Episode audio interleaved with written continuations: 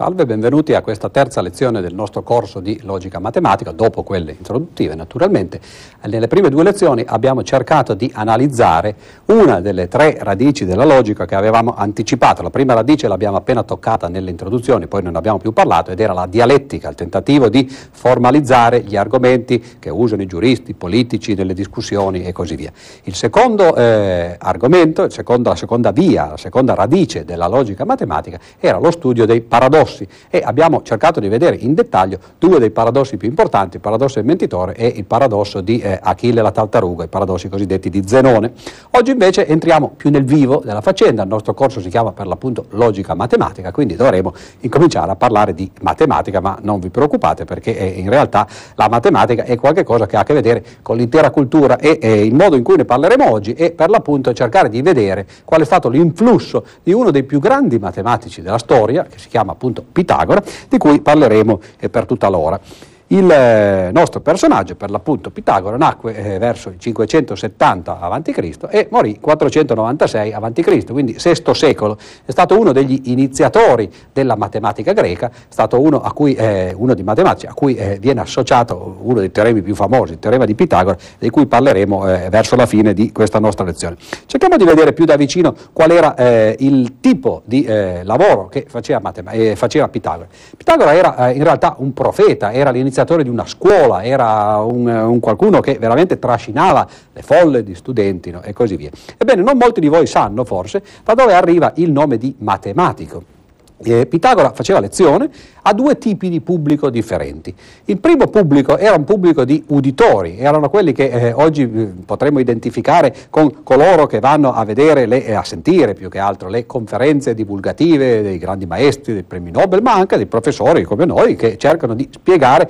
alcuni aspetti della scienza, della matematica e di tante altre cose. Ebbene, questi uditori ovviamente vogliono sentire delle cose che si possono capire, vogliono sentire delle conferenze di natura didattica e gli uditori in greco venivano chiamati acusmatici, come tutti voi, anche coloro che non sanno greco, eh, intuiranno che acustica no, è per l'appunto la scienza dell'udito, la scienza di ciò che si sente no, con le orecchie.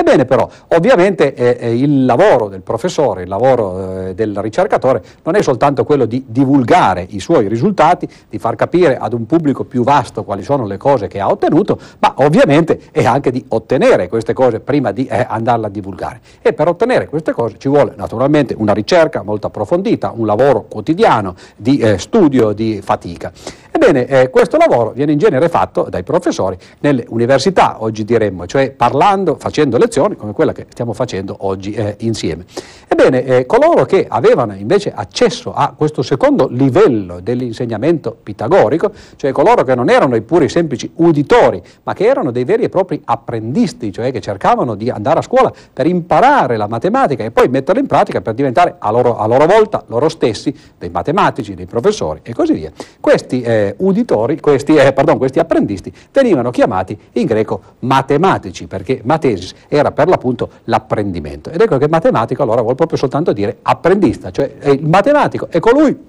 che non si ferma al primo livello, che non vuole soltanto fare l'ascoltatore di cose che gli possono interessare, ma che in realtà eh, sono, sono, cose che lo interessano più dal, da vicino, nel profondo, vuole in realtà apprendere, vuole diventare eh, qualcuno che sappia sporcarsi le mani, che sappia eh, imparare il mestiere praticamente. No? E i mestieranti, diciamo così, i ragazzi di bottega di Pitagora erano quelli che si chiamavano matematici e oggi il termine naturalmente è stato esteso, noi matematici oggi sono coloro che invece si applicano più precisamente nel campo della matematica, ma la matematica è diventata semplicemente un nome per ciò che Pitagora insegnava ai matematici, cioè a questo pubblico ristretto di uditori. Che cosa insegnava Pitagora? Beh, Pitagora aveva una visione dell'universo molto eh, precisa, molto particolare, di cui appunto adesso cercherò di darvi alcuni cenni. Ma questa visione non era una visione campata per aria. Pitagora è stato forse il primo grande scienziato della storia perché la sua visione matematica, la sua visione filosofica, perché era entrambe no, eh, queste cose,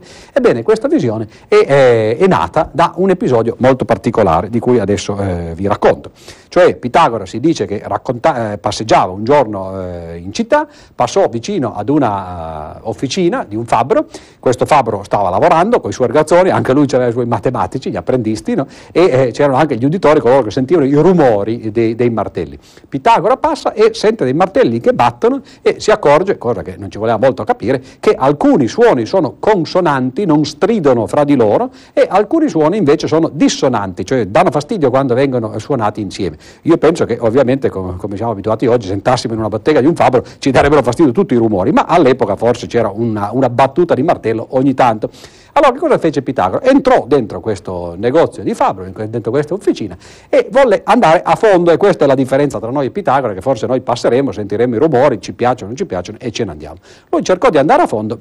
e di indagare qual era il motivo per cui alcuni suoni erano dissonanti e alcuni suoni invece erano consonanti. E che cosa scoprì? Scoprì anzitutto questo primo fatto, che quando due suoni erano lo stesso suono, noi diremmo oggi la stessa nota, per esempio due Do,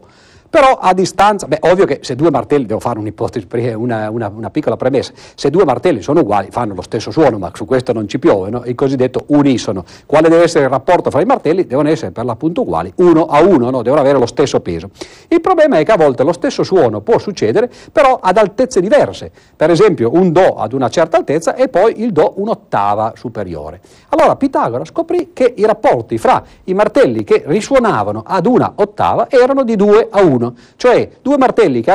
stessa, che suonavano la stessa nota, però a distanza di un'ottava una dall'altra, erano uno il doppio dell'altro, pesavano uno il doppio dell'altro. Benissimo altri esperimenti, altro, eh, altro, suono, Pitagora scopre che c'è un rapporto anche tra due suoni che stanno fra di loro come una quinta, diremmo noi, per dirla in termini musicali moderni, per esempio tra il Do e il Sol, cioè cinque, eh, cinque note della scala eh, solita. Ebbene, la scoperta di Pitagora fu che il rapporto tra i pesi dei martelli in questo caso era di 3 a 2, cioè invece di essere uno doppio dell'altro, perché in questo caso ci sarebbe stato un suono di un'ottava,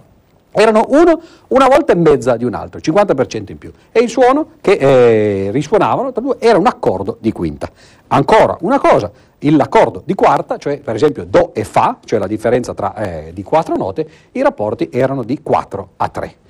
Ebbene, questa fu una scoperta sensazionale perché eh, in realtà Pitagora si accorse che era possibile esprimere da una parte quelli che oggi ancora chiamiamo rapporti armonici, cioè i rapporti fra note, per esempio l'ottava, due note a distanza di, di, di, di un'ottava,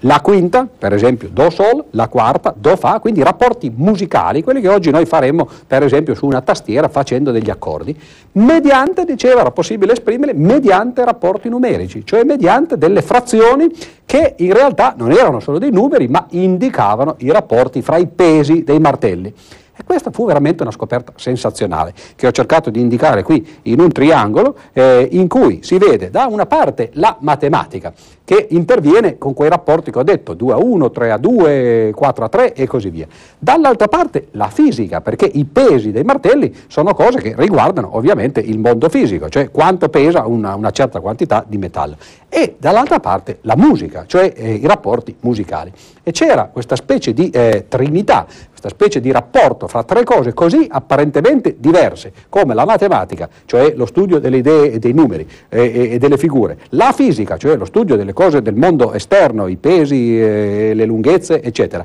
e la musica, lo studio dei suoni. Pitagora su questo ovviamente meditò, cercò di costruire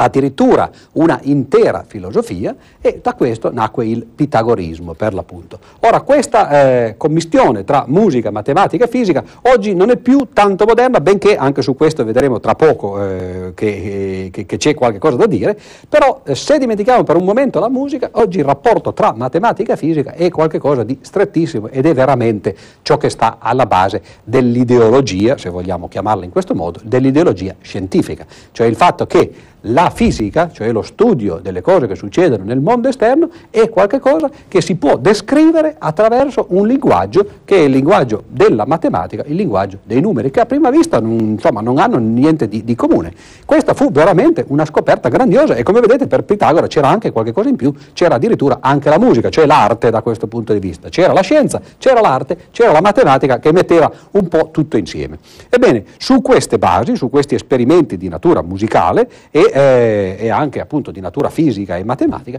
Pitagora eh, scrisse un credo che non è un credo naturalmente del tipo di quelli a cui siamo abituati quando andiamo, chi ci va naturalmente eh, in chiesa, è un credo eh, eh, che non si deve credere semplicemente perché qualcuno l'ha detto, qualche profeta, anche se all'epoca i seguaci di Pitagora eh, facevano effettivamente così e tutti voi ricorderete il detto per esempio ipse dixit che in genere viene riferito ad Aristotele perché così si diceva nella scolastica, nel Medioevo, si diceva l'ha detto Aristotele, ma eh, ovviamente i greci non parlavano in latino, ma l'analogo di questo detto, l'ipse dixit, era per la prima volta fu, eh, era, e, e fu eh, usato dai seguaci di Pitagora, cioè Pitagora era questo genio che aveva scoperto questi segreti della natura, il fatto che la natura si, eh, aveva qualche cosa a che vedere con la musica e con la matematica, che la matematica era questo linguaggio segreto, quasi arcano, esoterico, no? che poteva permettere di eh, raccontare come erano fatte da una parte l'arte e dall'altra parte la scienza, ebbene Pitagora divenne quasi un profeta e il credo fu effettivamente una specie di credo religioso. Questo credo era tutto e numero razionale. Come mai? Beh, tutto e numero razionale perché Pitagora aveva scoperto appunto che questi rapporti musicali si potevano esprimere attraverso una frazione, cioè per l'appunto attraverso quello che noi oggi chiamiamo numero razionale e su questa terminologia eh, ritorneremo tra un momento. No? Però dicevo, una volta scoperto che in un caso così strano come quello della musica si poteva trovare la possibilità di, di usare la matematica, il linguaggio della matematica per esprimere no, delle cose che fossero fondamentali per quanto riguarda musica e fisica, ebbene Pitagora fece quello che fanno in genere i visionari, cioè decise che questo non era un caso, non era soltanto un esempio fortuito, ma era eh, il segno tangibile di qualche cosa di invisibile, come per dirla in termini più vicini al credo, cioè era effettivamente eh, l'idea che eh, poteva stare dietro a un'intera filosofia, che non soltanto quel caso particolare dei suoni creati da martelli e eh, dei rapporti armonici, musicali, potevano essere espressi mediante numeri razionali, ma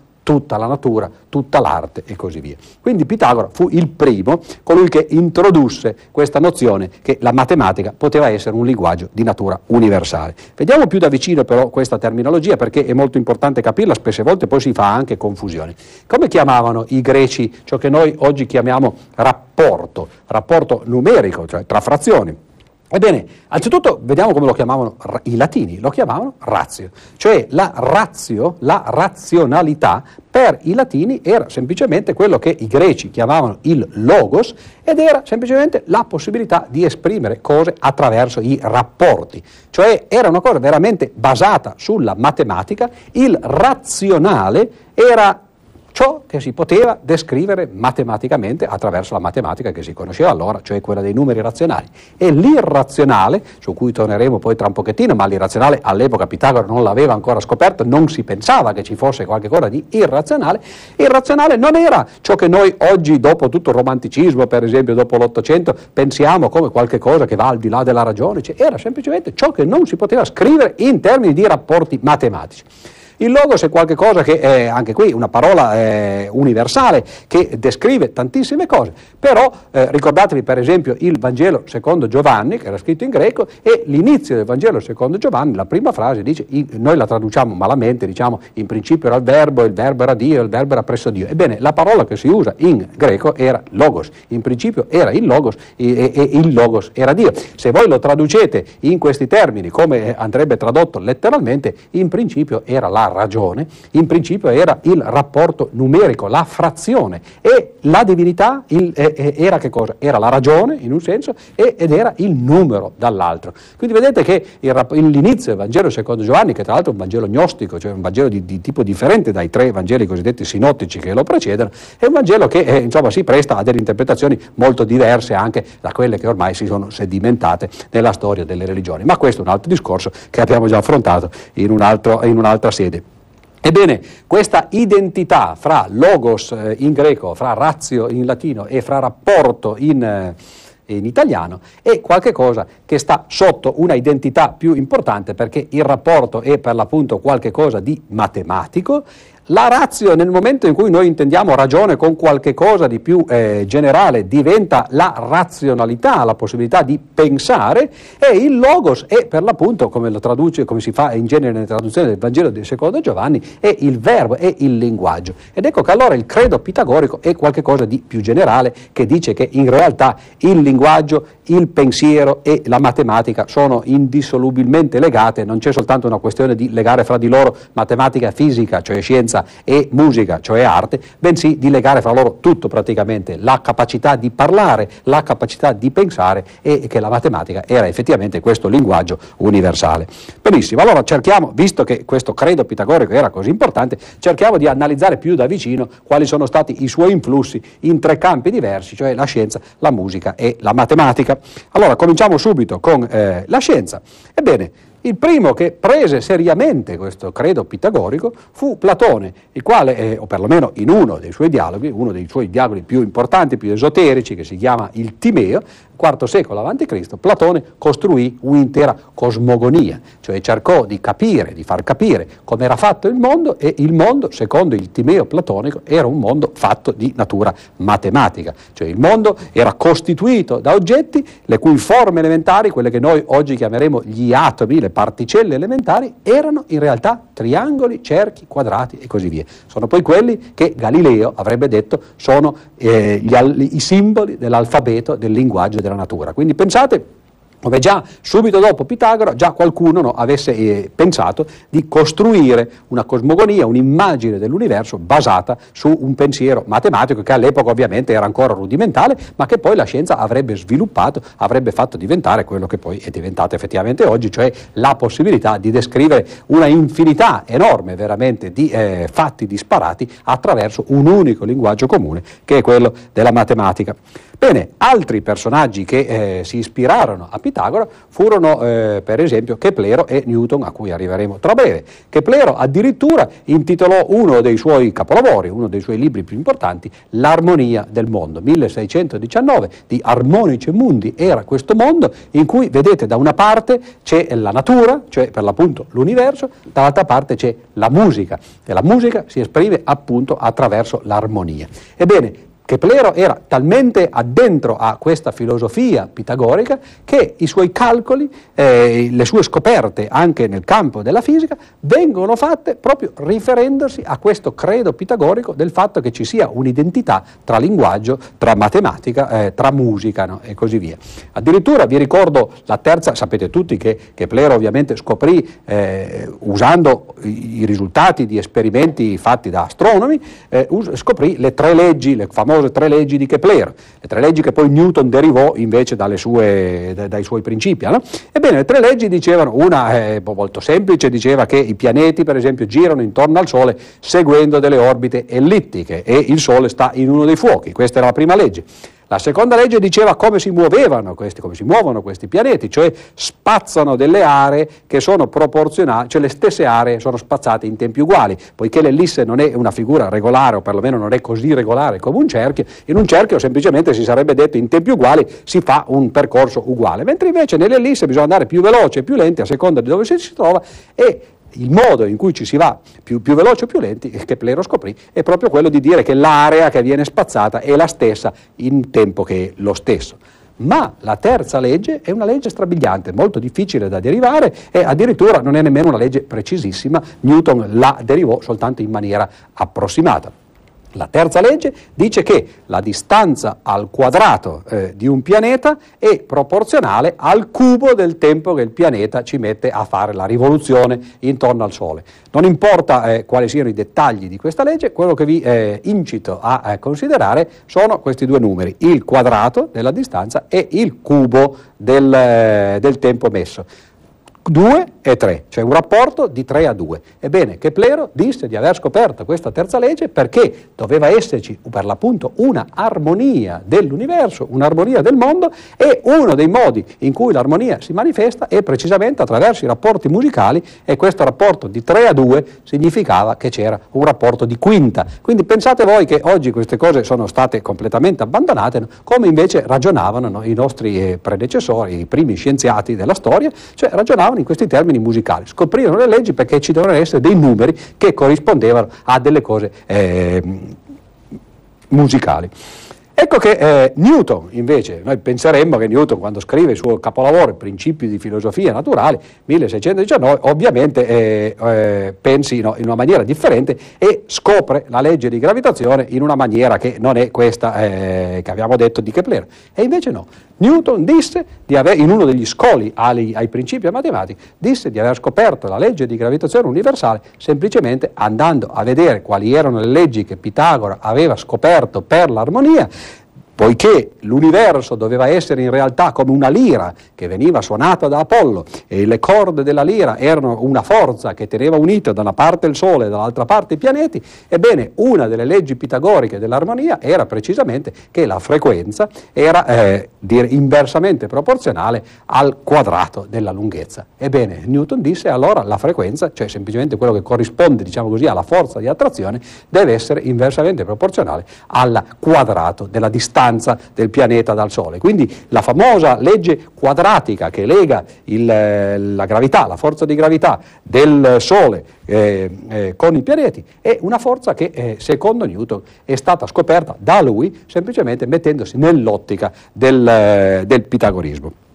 Ora voi direte, va bene, insomma, queste sono cose un po' passate, sono eh, cose del, di tanti secoli fa. Passiamo eh, con un salto felino quasi a oggi, questo signor Witten, che è questo signore che vedete qui in una fotografia, già la fotografia vi dice che ovviamente non possiamo essere molto lontani perché è cosa di eh, un secolo fa, ebbene questo Witten in realtà è uno dei vincitori della medaglia Fields, medaglia Fields è l'analogo del premio Nobel per la matematica, il premio Nobel non esiste per la matematica, c'è una medaglia analoga no, che si chiama appunto medaglia Fields, questo signore l'ha vinta nel 1990, la medaglia Fields viene data ogni quattro anni, no, quindi tre volte fa perché poi c'è stato soltanto il congresso nel 94 e nel 98. Ebbene, questo signor Witten è uno dei matematici che vanno per la maggiore, è uno dei fisici, anzi matematici, che stanno cercando di trovare l'unificazione delle forze, cioè cercando di trovare quella che si chiama in, eh, in gergo la teoria del tutto, mettere insieme da una parte la teoria della gravitazione universale e dall'altra parte la meccanica quantistica.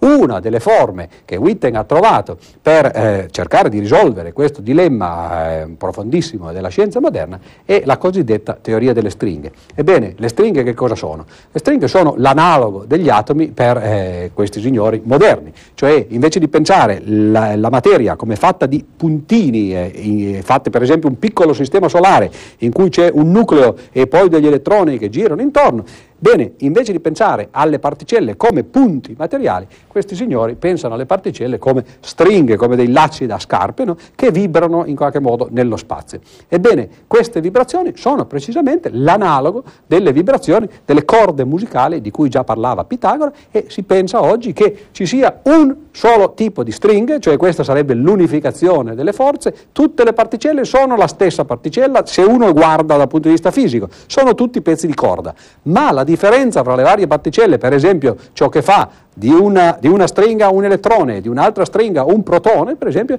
è semplicemente il fatto che queste stringhe vibrano in maniera diversa. Detta in termini musicali, le particelle sarebbero le armoniche delle stringhe moderne. Quindi vedete come questa, questa visione che unisce la matematica, la fisica e la, la, musica, in realtà che è partita da Pitagora, continua ad essere ancora viva al giorno d'oggi no? e può essere forse una delle soluzioni di uno dei problemi più fondamentali della fisica moderna. Quindi effettivamente il pitagorismo è molto forte nel campo della, eh, nel campo della scienza. Vediamo più da vicino invece eh, il suo influsso nel campo della musica. Beh, eh, nel campo della musica ci fu subito un problema. Pitagora stesso, come dice questo nome eh, del comma pitagorico, scoprì eh, una cosa abbastanza interessante, che se voi prendete 5 ottave, cioè eh, se voi continuate a moltiplicare, eh, ricordate che l'ottava è, è, rappresentata da un rapporto 2 a 1, no? quindi se voi fate 2 alla quinta, praticamente, cioè moltiplicate per 5 volte 2 se stesso, ebbene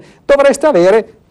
coloro di voi che suonano il pianoforte sanno no, che 5 ottave dovrebbero essere uguali a 12 quinte. Le quinte però sono fatte di tre mezzi e da un punto di vista numerico non c'è modo di elevare 2 ad un esponente in modo che venga 3 mezzi elevato ad un altro esponente perché c'è quel 3 che dà fastidio da qualche parte. Quindi già Pitagora sapeva che non è possibile dopo 5 ottave ritornare esattamente al, eh, all'analogo di 12 quinte e che il cosiddetto ciclo delle quinte, le 12 note che corrispondono no, a, queste, a queste quinte, in realtà non si chiude. Per Pitagora il ciclo delle quinte era in realtà una spirale infinita. Questo è qualcosa che diede molto fastidio e che eh, produsse per l'appunto un problema che venne risolto molto molto tempo dopo, in realtà eh, secoli dopo, verso il 1700 circa, da quello che oggi viene chiamato il temperamento. Cioè l'idea di dire, va bene, è vero, eh, i toni pitagorici sono toni che eh, sono, corrispondono a dei rapporti di tipo razionale, 2 a 1 per le ottave, 3 a 2 per le quinte,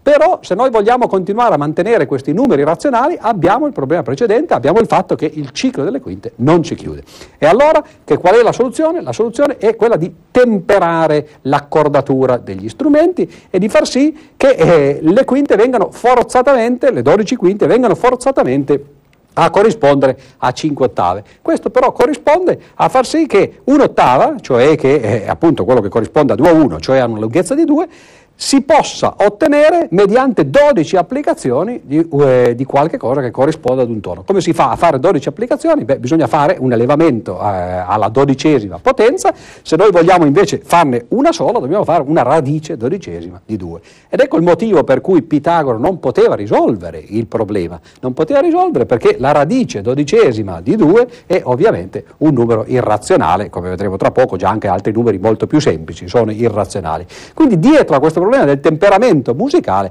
c'era in realtà un altro problema che era il problema appunto no, degli irrazionali. Il temperamento, eh, qui ho messo soltanto un, eh, un, esempio, il massimo esempio forse di colui che lo prese seriamente, che scrisse quest'opera che si chiama appunto il clavicembalo ben temperato e che fe- in due parti, la prima parte nel 22, la seconda parte nel 44, 48 eh, magnifici e grandiosi preludi e fughe scritti questa, eh, per, per strumenti che fossero ben temperati. All'epoca si diceva che non era possibile temperare gli strumenti perché l'orecchio non avrebbe accettato queste approssimazioni, invece invece Bach fece vedere che non solo era possibile, ma che si poteva fare della grande musica e il temperamento finalmente venne accettato dai musicisti. Quindi questa fu in qualche modo la fine del pitagorismo nella musica, perlomeno per quanto riguarda l'uso dei rapporti razionali nel campo eh, della musica. Ma ovviamente quello che a noi interessa più da vicino è l'aspetto di Pitagora come matematico, cioè l'influsso che le idee di Pitagora hanno avuto nella matematica e in particolare, non dimenticatelo, nella logica, perché è questo di cui eh, stiamo parlando. Ebbene, eh, i risultati più importanti della scuola pitagorica o di Pitagora stesso sono due, uno è quello che si chiama il teorema di Pitagora, vedremo tra poco, vi accennerò tra poco al fatto che in realtà questa è forse la conclusione più che l'inizio di una storia, e poi invece quello che eh, probabilmente fu effettivamente scoperto dai pitagorici, cioè il cosiddetto problema della irrazionalità della diagonale del quadrato. Quindi vediamo più da vicino questi due eh, risultati. Anzitutto il teorema di Pitagora. Beh, teorema di Pitagora, ho messo qui due immagini che fanno vedere eh, come il teorema di Pitagora fosse già noto eh, in tempi ben precedenti a Pitagora stesso. Qua giù c'è una figura eh, di eh, un dio egiziano, qua giù c'è una statua greca. Qui ho fatto una lista di coloro che nella storia eh, hanno dimostrato, prima di Pitagora o anche eh, insomma, in seguito, però hanno dimostrato di essere arrivati probabilmente in maniera indipendente alla scoperta di questo fondamentale teorema, appunto il teorema di Pitagora. Gli egiziani, babilonesi, babilonesi, i greci, gli indiani, i cinesi, no, in parti completamente diverse del mondo, probabilmente senza nessun contatto diretto, no, erano riusciti a scoprire per l'appunto eh, quale fosse il, eh, il, teorema di Pitagora. Vediamo più da vicino come ci siamo arrivati noi invece, cioè la nostra civiltà, e beh, eh, in realtà eh, non sappiamo molto perché Pitagora non ha lasciato niente di scritto. Il primo passo eh, della letteratura classica in cui si parla del problema eh, legato, dei problemi legati al teorema di Pitagora nella filosofia greca, è un passo del Menone ed è anche il primo passo, notate questo è un dialogo eh, platonico, un dialogo filosofico, il primo, pun, primo, luogo in cui si trova una dimostrazione in, nel senso in cui la intendiamo oggi. La matematica, prima dei greci, non era fatta in maniera dimostrativa. Se voi prendete i papiri egiziani, per esempio il famoso papiro di Rint che sta a Mosca, lì trovate un certo numero di problemi matematici, trovate le soluzioni, quasi sempre corrette, ma non sempre, però non c'è nessuna dimostrazione, cioè le soluzioni venivano date in maniera oracolare. Si diceva, vuoi sapere come si fa a risolvere questo problema? Questa è la soluzione. È chiaro che su questo non si può basare una scienza perché come si fa a trasmettere delle soluzioni che vengono in qualche modo indovinate o divinate, come se ci fosse quasi qualcosa di divino che suggerisce. La scienza è nata con i greci proprio perché i greci hanno inventato questa nozione di eh, dimostrazione, cioè la possibilità di arrivare ai risultati e di convincere gli altri che questi risultati sono corretti perché questi risultati vengono proposti attraverso una dimostrazione allegata, cioè non si dice soltanto la soluzione è questa, ma si si dice la soluzione è questa perché c'è questo motivo e questo motivo. Ebbene, dicevo, il primo eh, il tipo di, la, la, prima registrazione storica di una dimostrazione è nel Menone, in questo dialogo eh, platonico, in cui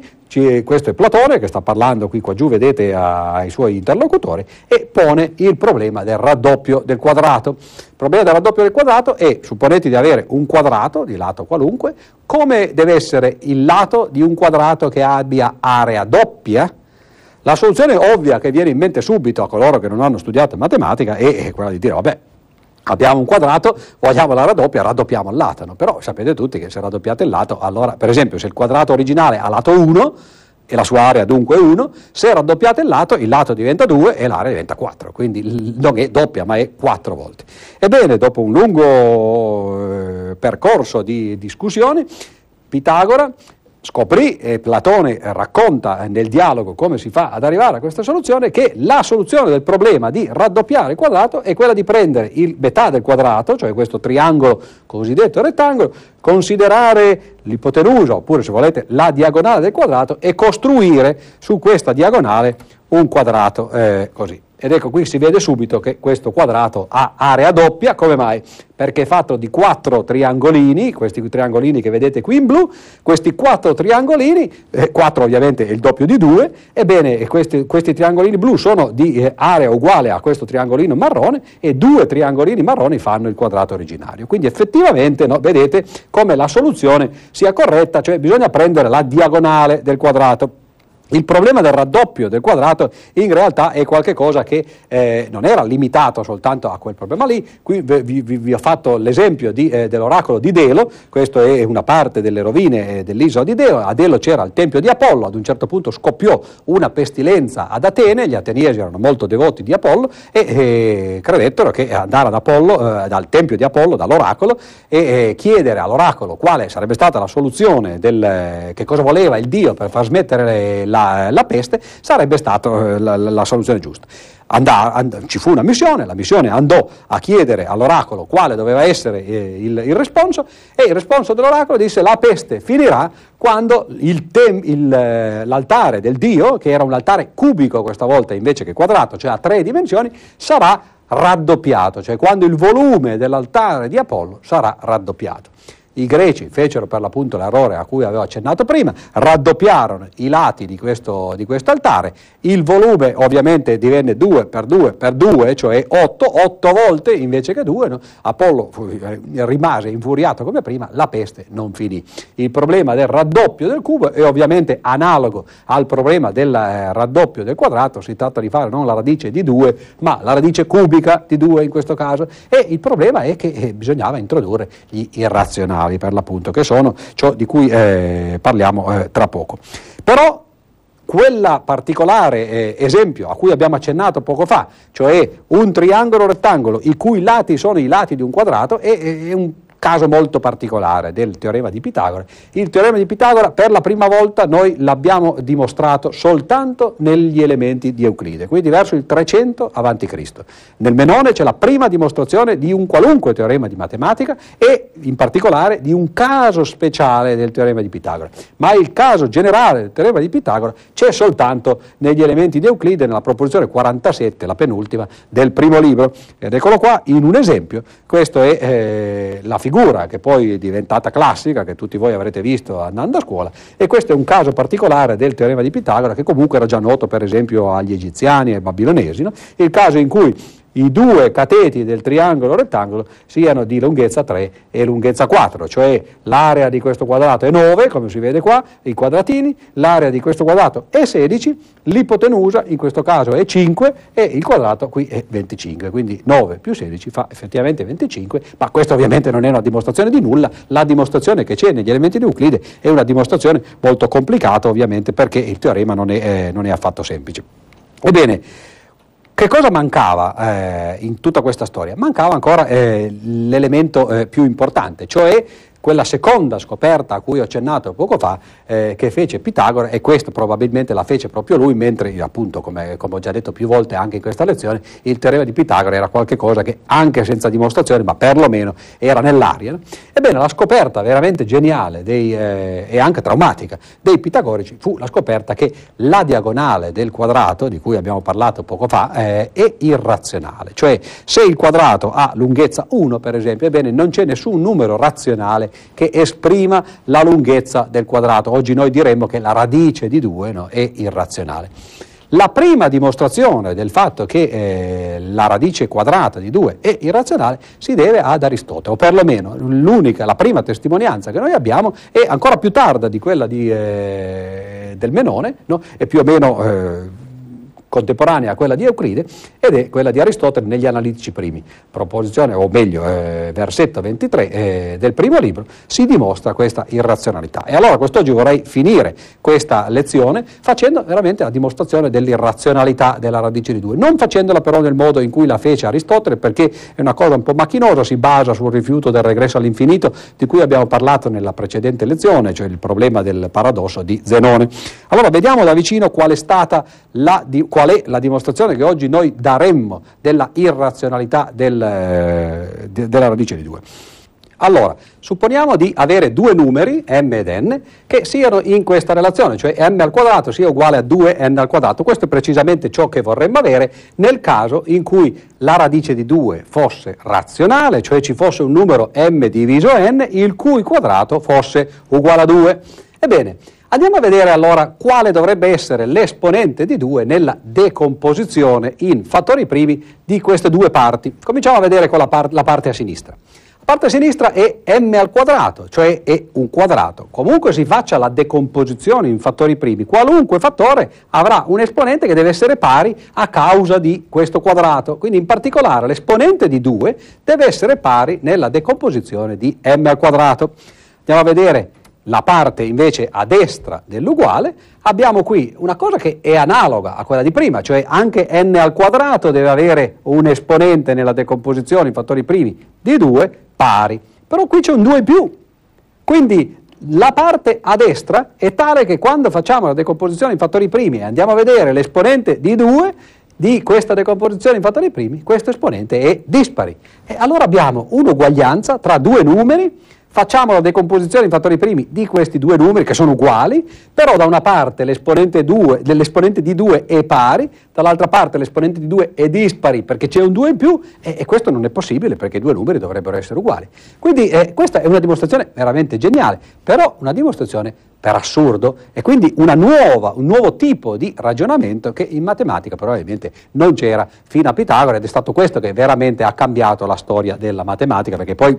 di lì poi le dimostrazioni per assurdo sono diventate qualcosa di prammatica, cioè che si usa praticamente eh, tutti i giorni. Ebbene, questa è una contraddizione, allora questo significa che non esistono dei numeri m ed n che hanno quella proprietà, significa che eh, la radice di 2 è irrazionale. Qual è stato il risultato di eh, questa scoperta? Beh, anzitutto da un punto di vista politico è stata una cosa veramente traumatica, cioè i pitagorici giurarono fedeltà, giurarono che nessuno avrebbe dovuto dirlo in giro, cioè loro sapevano dicevano che la radice quadrata di 2 era irrazionale, non si doveva dire in giro che c'erano degli irrazionali, perché? Perché il credo di Pitagora, ve lo ricorderete, era che tutto è numero razionale. E allora se poi si scopre che la, la diagonale di un quadrato, cioè qualcosa di così elementare, in realtà già lei non è più razionale, ecco che allora eh, insomma, succedono dei pasticci. Giurarono quindi eh, segreto, Qualcuno, come sempre succede quando si giura di non dire qualche cosa, qualcuno tradì, che si chiamava Ippaso di Metaponto,